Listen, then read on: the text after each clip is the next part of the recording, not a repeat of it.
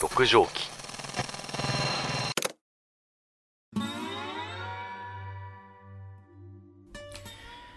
いやーなんだかんだいろいろありましたけど終わりましたね。うーん。あ皆さんどうも俺だって金ぶら下げてます。しじみでございます。いやー皆さんいかがお過ごしでしょうか。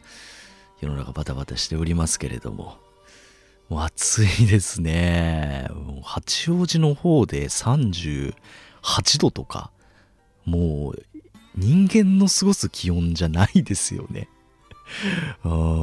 で、暑いと暑いで大変ですし、あの、もう家の中いたらクーラーは必須なわけじゃないですか。で、今度クーラーつけるとつけるで、なんかね、体調がおかしくなるっていうね。あの外の気温と5度以上差をつけるとあんま良くないって言いますけどね。でも外が35度として5度差つけても30度。まあ無理ですよ。暑すぎますよ。うん。だからねもうどうしようもねえなっていうふうに思っちゃいますけどね。うんん。でまあ最近のお話ですけどちょっとねのあまりにも外に出なさすぎるのもあれかなと思ってちょっと、まあ、昼過ぎとかあのー、えー、と何時ぐらいかな3時4時ぐらいになって少し暑さが和らいだぐらいの時に散歩するようにしてるんですね。うん、で外をこう歩いてあんまり人がいないところをねこう狙って歩いてるんですけど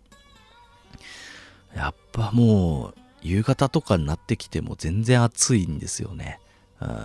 で、もうアイスが食べたくてしょうがなくなってくるんですよ。うん、ほんで、近所のコンビニとかによってアイスを買うんですけど、その日は、あのまあ、よく行くコンビニのまあ A 店としましょうか。まあ、そこの A 店に行って、まあ、アイスを買おうっつってこう、いろいろ選ぶんですけど、最近、何ですかね、あの、大人になったからなのか、何なのかよくわかんないんですけど、あの、棒付きのアイスを食べるのが、ちょっと億劫になってきてて、っていうのも、あの、もうこの気温じゃないですか。ガリガリ君とか、あの、スイカバーとか、ああいう棒についたアイス食うと、もうポタポタ垂れてくるじゃないですか。うん。まあ、手元に垂れないように頑張って食っても、なんか、下とかに垂れちゃうわけじゃないですか。ポタポタポタポタって。うん。それを気にしながら食うのがめんどくさくなってきて。うん。だから、あのー、垂れない、なんか、袋とか、箱とかに入ってるアイスになってくるんですよね。選ぶのが。うん、例えばですけど、まあ、クーリッシュとか、あとは、なんだろうな、あのー、アイスボックスとかね、うん、あとはパピコですよ。うん、ああいう選択肢になってくるんですよ。うん、あれだとこぼれないじゃないですか。ポタポタする心配がないじゃないですか。うん、で、まあその日もそのコンビニで、あ、じゃあなんかそういったポタポタ足りないアイスを選びたいなと思ってこう探してたんですけど、ああ、じゃあクーリッシュがありますと。ただ、バニラ味しかないんですよね。うん。なんかこう暑い時にバニラって、口の中がタルーってする感じありません？なんか、タルーって。うん、もう僕の勝手に作ったオノマトペなんですけど、うん。で、バニラって気分じゃないなっていう、うん、風になって、なんかラムネ味とか、あまあ、例えばコーラ味とか、あとはフルーツのなんか爽やか系な感じ？が食いたいなーっていう感じなんですよ。そうなってくると消去法でパピコしかなくて、うん、パピコだけマスコット味みたいな、マスコット味じゃない、マスカット味みたいな味なんですよ。ちょうどいい感じの。うん、あ、こういうやつ、こういうやつっていうやつで。うん、で、パピコじゃあ買うかってなったんですけど。パピコを一人で食うのもやっぱ寂しい感じはするんですよね。うん、いろいろめんどくさいですね。ほんとアイス買うだけなのにね。うん、あと一人で食うにはちょっと多いんですよね、パピコね。うん、でまあいろいろ考えつつもいやまあマスカット味が食いたいからっつってこうレジに持ってったんですよそしたらそういう時に限って店員さん可愛い子なんですよねうん。いやさっきまでいなかったじゃんと思って。俺がアイス選んでる間にシフトチェンジしてるじゃんと思って。あでまあその可愛い店員さんにね。うん。まあ誰にかっていうとちょっとアイドルのセンターではないけどなんかこういうサイドにいるような、うん、総選挙で言うと10何位ぐらいの、うん、パッチリ二重じゃなくてどちらかというと足立梨花方面みたいな感じのちょっとこう細いちっちゃい目なんだけどこう可愛らしいみたいな感じの店員さんだったんですけど、うん、にパピコを一人で買うっていうね何と思われたのか分かんないですけどね寂しい男やねっていうふうに思われてるのかもしんないしいや全く何にも思わず眼中にないとも思いますし、うん、わかんないですけど、うん、でパピコ一人で買って、うん、で帰り道チューチュー吸ってるわけなんですけど、うん、そしたらなんか横をスーって小学生ぐらいの女の子がこう撮ってたんですよ。塾帰りとかですかね。なんかこうカバンみたいなの背負ってたんで。うん、夏休みですし夏期講習の帰りかなとか思って見てたんですけど。もうその子がなんかパルム食ってたんですよ。なんか棒付きのアイス、うん、でバーって見たらなんかうまいこと食ってるんですよね。アイスの袋を僕なんかバカなんでそういうのはアイスの袋バーって開けてなんかビニール袋とかに入れちゃってでポタポタってしてるんですけど その女の子はなんかこう途中までを開けてるみたいな。イメージするとバナナを剥いてるみたいな、うん、そうすることによってあの下に垂れてこないんですよね。ポタポタが。袋が押さえてるから。それ見てあんた頭いいなと思ってね、うん、僕28年生きてんのになんでこれに気づかなかったんだろうっていうね、うん、いやこれからの日本の未来明るいなと思いました。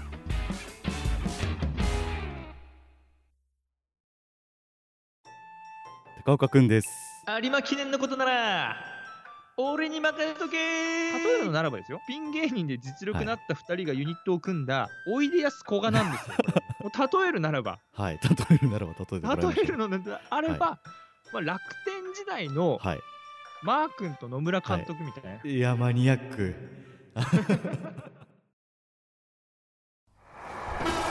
極上機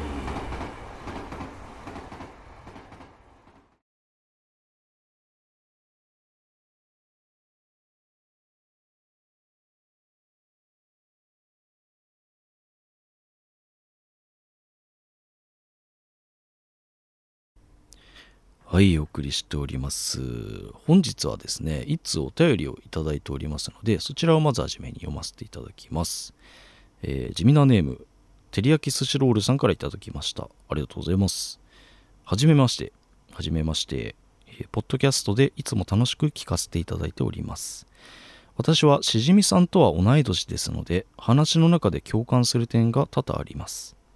職場では40代と英語圏出身者しかおらず懐かしい話などをしても全く共感してもらえずいつも寂しい思いをしておりました。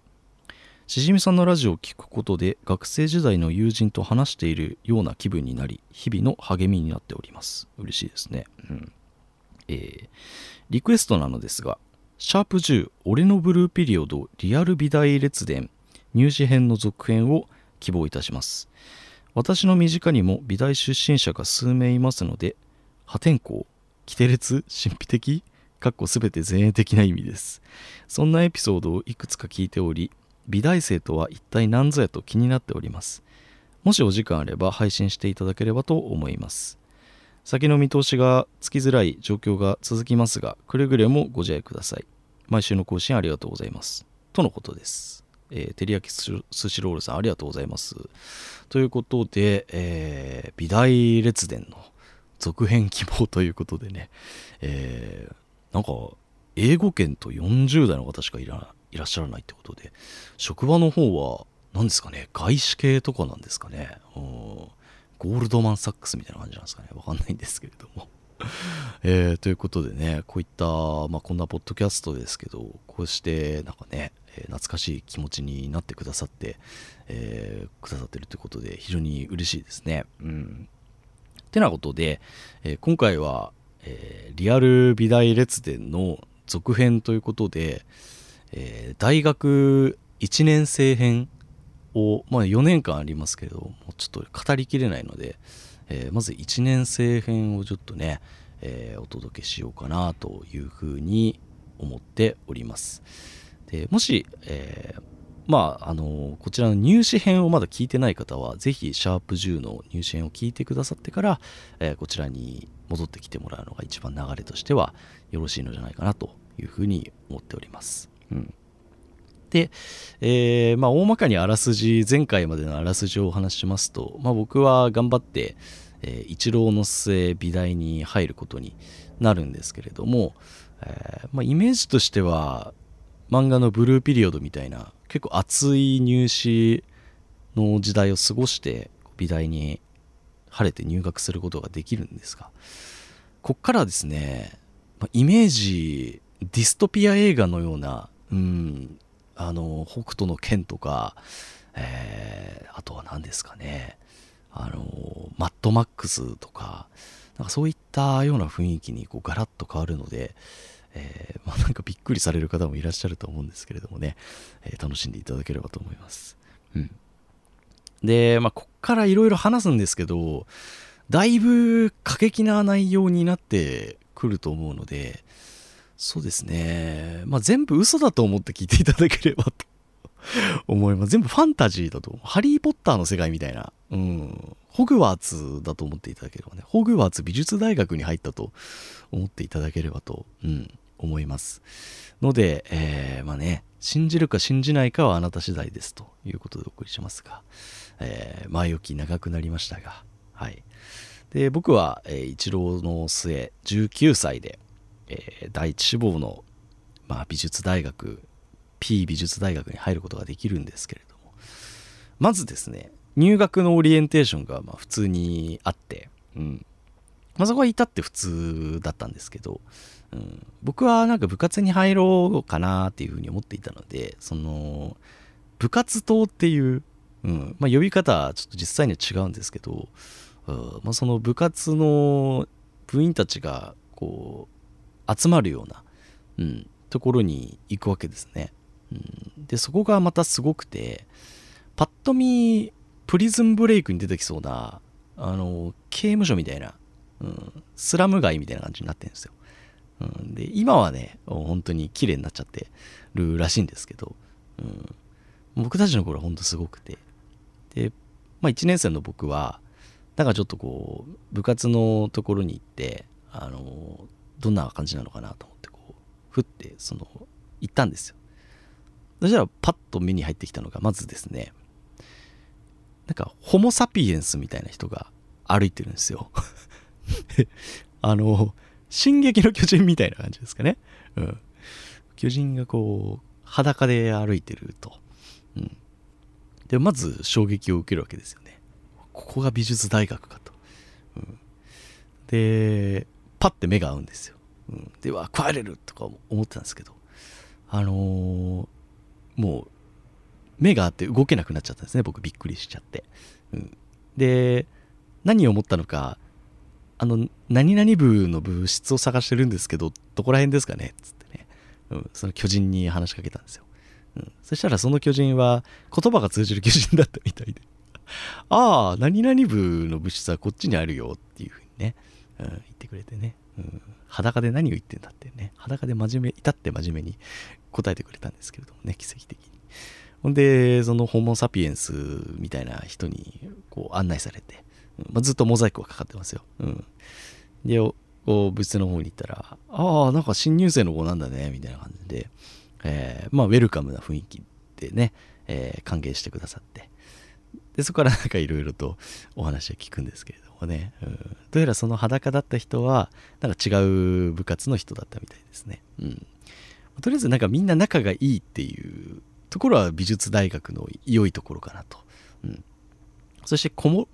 を羽織っていてもいなくてもなんかとりあえずみんな普通の顔してるっていうね、うん。まあ、これも僕が4年生になる頃には同じような感じになってるんですけどね、うん、あのもう普通な真顔で、うん、見てるっていうね感じになってしまうんですけれども毒されて。ほんであのこう部活お目当ての部活のとこ行ったんですけどあの、まあ、今日来てもあんまりメンバーがいないから何月何日に新入生歓迎会みたいなその部活動全体のお祭りみたいな歓迎会があるのでそれにぜひ出てくれというふうに言われたんですね、うん、でまあそこの日にちになりましたと、うん、で放課後に行くわけなんですけど、まあ、異様な雰囲気になってるんですよね、うん、もう全ての部活の人たちがこう総出で出し物をするような会なんですけど。あのもうもわもわってしてるんですよね。その部活動にバッて入ると。こう上から見るとこのロの字口の字といいますかね、えーになってるので完全に閉鎖された空間なんですよね。で真ん中に、えーまあなんかステージみたいなのがあって。でまあもちろんこういろいろともう入ってるわけですよね、うん、で各部活が順番に出し物をしたりとかするんですけど、まあ、それもまたすごくて、うん、まあなんかいろんな卵とか食べ物が飛んできたりとかあとはその2階なんです。あの2階作りなんですよね。1階2階とその部活とあるんですけども上からナイアガラの滝みたいなのがブエーって流れてきてるんですよ。すいません。できたない話になっちゃって。ほ んでなんかもういろんなカオスな出し物をねしてまして。で僕のこう行きたいなっていう部活の番が待ってきて、まあ、先輩たちが出し物するんですけどその時はあの髪が長い人がいたんですね部員の先輩の中に。その先輩がゴーグルをつけて、まあ、パンツ一丁で出てきたんですよ。で何すんのかなと思ったら隣にいる、まあ、ちょっとこう筋肉があるような先輩がその髪の長いロン毛の先輩を持ち上げてで横にあったバケツの中にこう真っ逆さまにこう顔を突っ込んだわけですね。で何が始まるのかなと思ったらそのロン毛の先輩を使ってあの習字をするっていう なんか一文字書くっていうパフォーマンスをしてこれめちゃくちゃ面白いことやってんなと思って。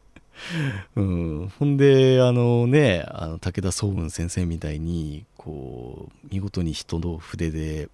あの字を書き上げて何て書いてあったか全然覚えてないんですけどね。もうその衝撃がすごすぎて、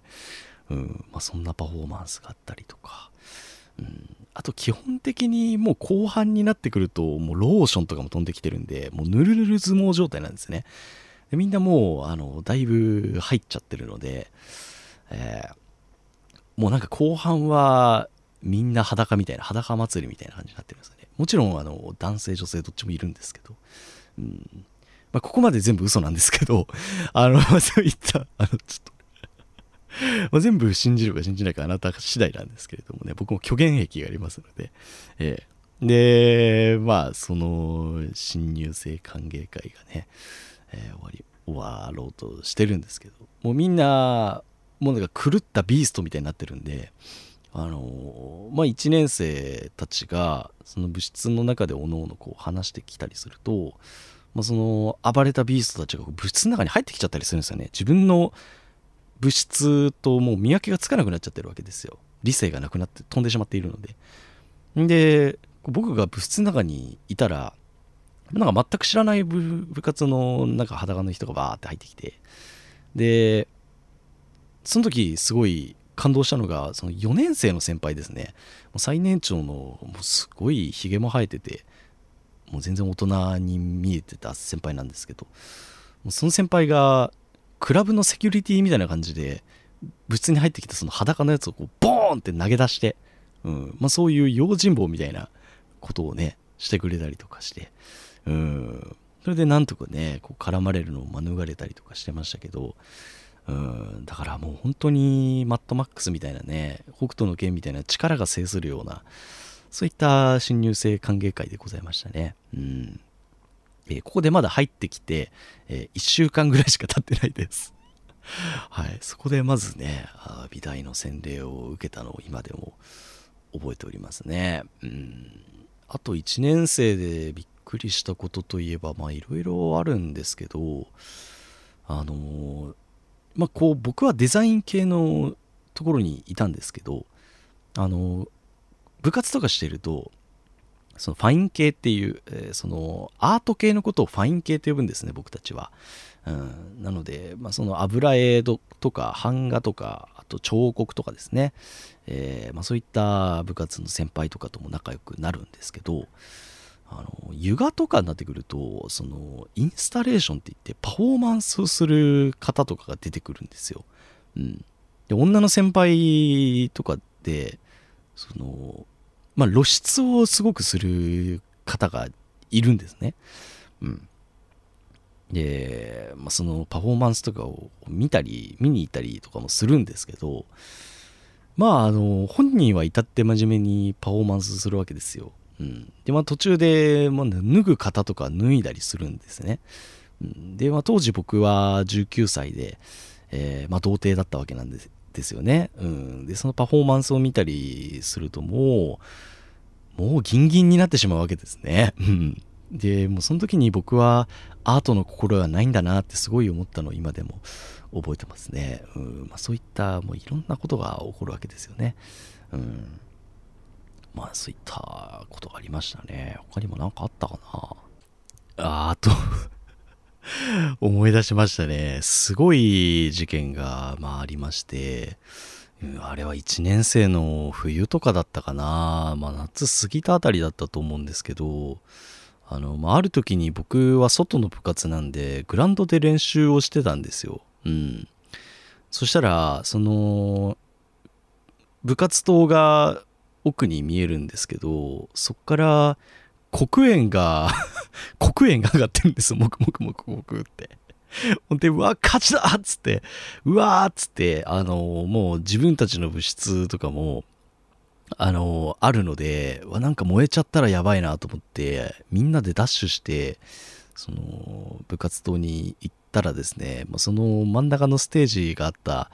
あところがもくもく燃えてましてですね、もう何を燃やしてたのか、まあ、言わ言いませんけれども、あのーまあ、ものすごく、まあ勝ちまがいみたいなこともあったりとか、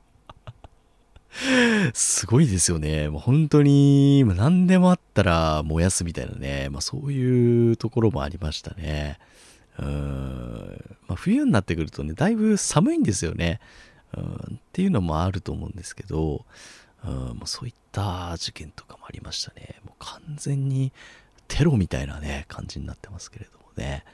うんそういった時期もありましたね。まあ、その他にも、その芸祭って言って、まあ、芸祭もまたまたすごいんですよね。うん、あのまあブルーピリオドの話になりますけど芸大とかだと、まあ、名物に、まあ、そのおみこしですね。学部ごとにそのみこしを作って、うん、こうなんか上野の街を回ったりとかっていう有名なものがあったりするんですけどあともう一つ、えー僕のいた大学とまあライバル校じゃないんですけど、まあ、同じぐらいのこうレベルの、私立の美術大学とかになってくると、まあ、女みこし男みこしっつって、えーその男性器のみこしと女性器のこうみこしをこう担ぐんですよ。で最後にそれがドッキングするっていう、うん。まあ、ちゃんと彫刻家が作ってるんでクオリティ高いんですよね。まあ、そういった行事があったりとかするんですけど、まあ、うちの大学も、まあ、みこし自体は別にな特徴はないんですけど、まあ、またいろいろと変わった文化といいますかねそういうのがありまして。うん。まあなんかね、まあ、それもちょっと話すと長くなるので、まあ、今回はちょっとね割愛しようかなと、うん、いうふうに思うんですけど、まあ、これもなんか歴史が古くあるらしいんですよ、うん、なんか OB のおじちゃんとかおじいちゃんとかもいましたねとかがこう来たりするんですけどもそれぐらい長く続くこう文化があるんですよ。うん、でなんかもともと立地的に昔はすごい治安が悪かったらしいんですよね暴走族とかがその芸祭とかにやってきて暴れちゃうみたいなのがあったりとかするんでそれを守るために、まあ、学生主導でそのこう護衛部隊みたいなものをこう結成するんですよね芸祭の時期になると。うん、で今は別に暴走族が攻めてくることもないので、まあ、その形だけ残ってるみたいな、うん、のがあったりするんですよ。まあそういったところもまたちょっと変わっていたりするんですよね。うん、で、なんかいろいろと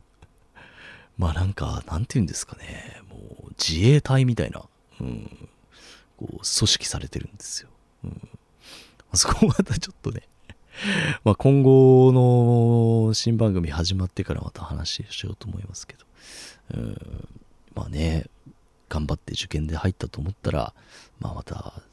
すごい、また文化が待っていたというような、うん、お話でございました。はい。というわけでね、えー、今回は美大入試列伝、えー、1年生編ということでね、また今度は芸祭編とか、あまあ上級生編とかやっていこうと思います。はい。えー、照り焼き寿司ロールさんお便りいただきありがとうございました。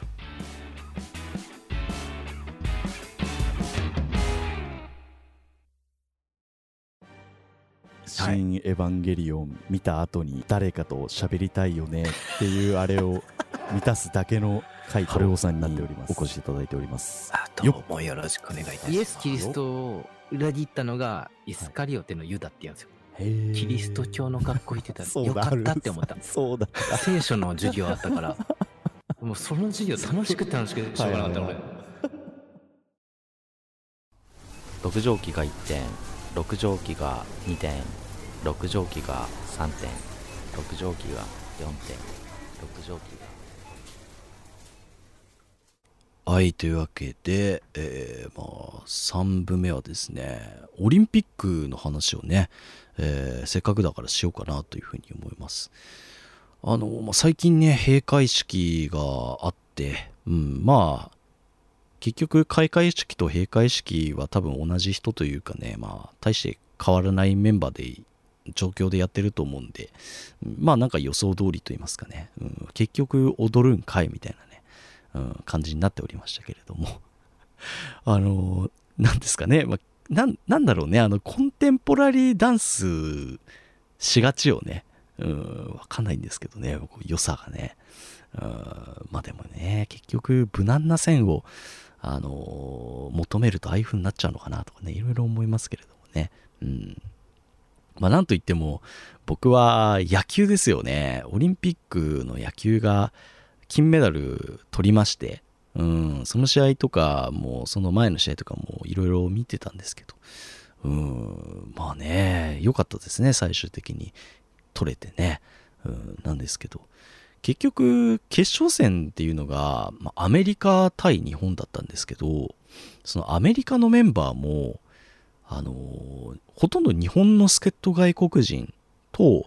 あとは若手の有望株ですね、もう20代前半とかのそのドラフトで、えー、まあ1巡目とか2巡目とか、まあ、その上位で指名されたような、うん、まあ、ここから何年後かに出てくるかもしれませんねっていうような選手の構成だったらしくて、うん、なので、それに対して日本代表はね、こうやって NPB で、まあ、メジャー出身の、メジャー経験あったのはマー君ぐらいかな、えー、だったんですけど、ほとんど日本の、えー、プロ野球チームの、まあ、30代とか、まあ、20後半とか、まあ、一番脂が乗っているような選手たちだったので、まあ、これで勝てなかったらちょっとなっていうような状況だったんでね、まあ、なんとか優勝できてよかったっていうようなね、感じでしたね。うん。で、日本は稲葉監督、うん、なんですけど、まあ、彼はあの日本のプロ野球の監督経験がない方なんですよ。まあ、前回も国母監督だったので、まあ、2代続けて、まあ、そのパッとね解説者から、えー、あの初めて監督をするっていうような、えー、感じになってましたけど、うん、あ見てて思うのは、うん、やっぱりちょっとこう勝負どころの動きというか、そういったところはやっぱり監督経験豊富な方に比べるとちょっと、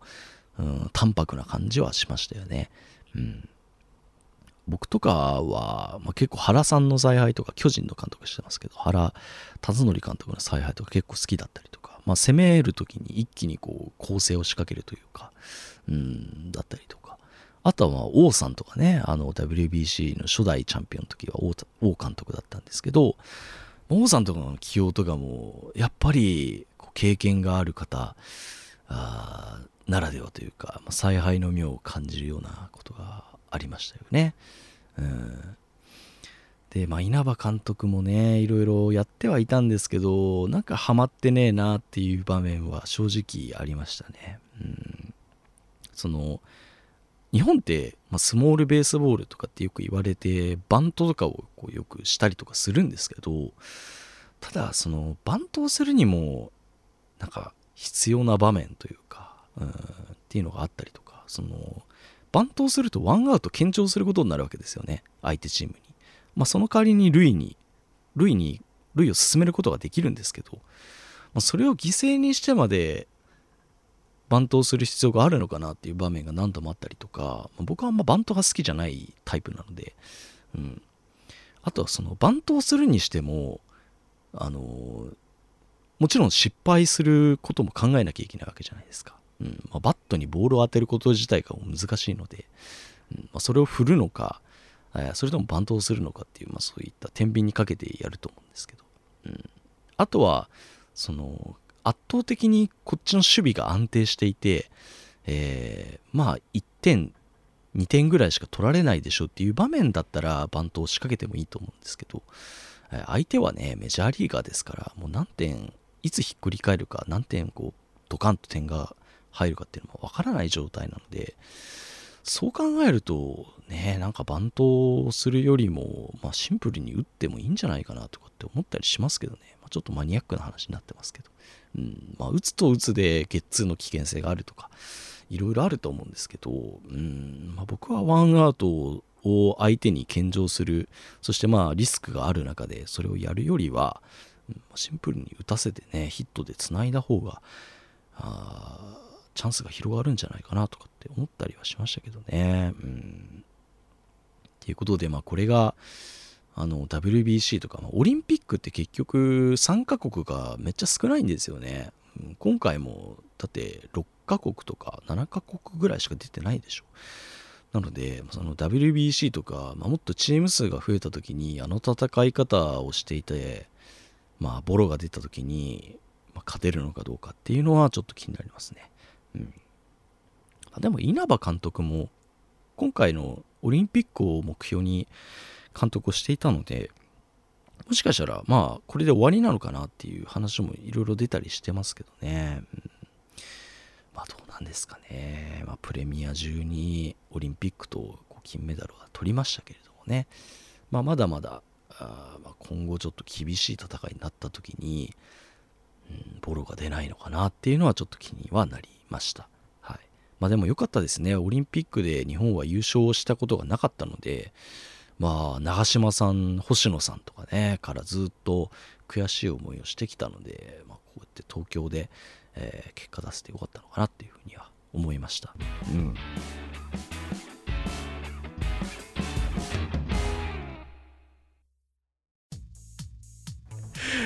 やばいなこれマジで。地獄の門が開いてますよ。ザ・ファーストテイク竹本しじみでナチュラルヒューマンビートボックスをお聴きいただきありがとうございました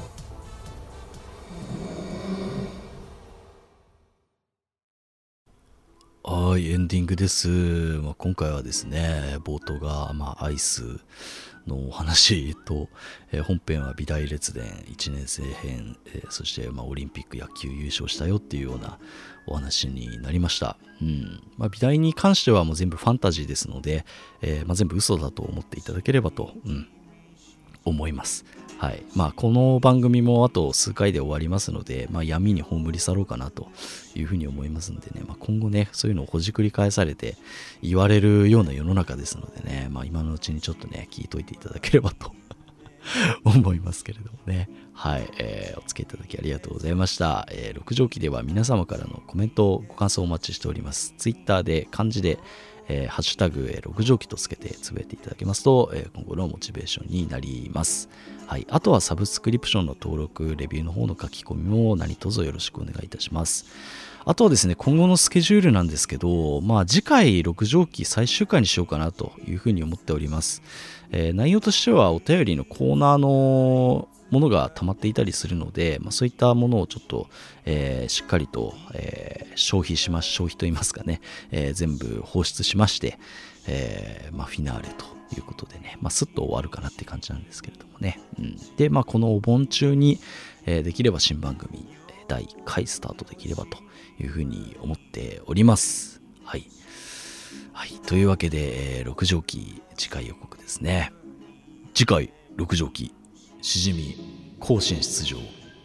がとうございました。ここまでのお相手はしじみでした。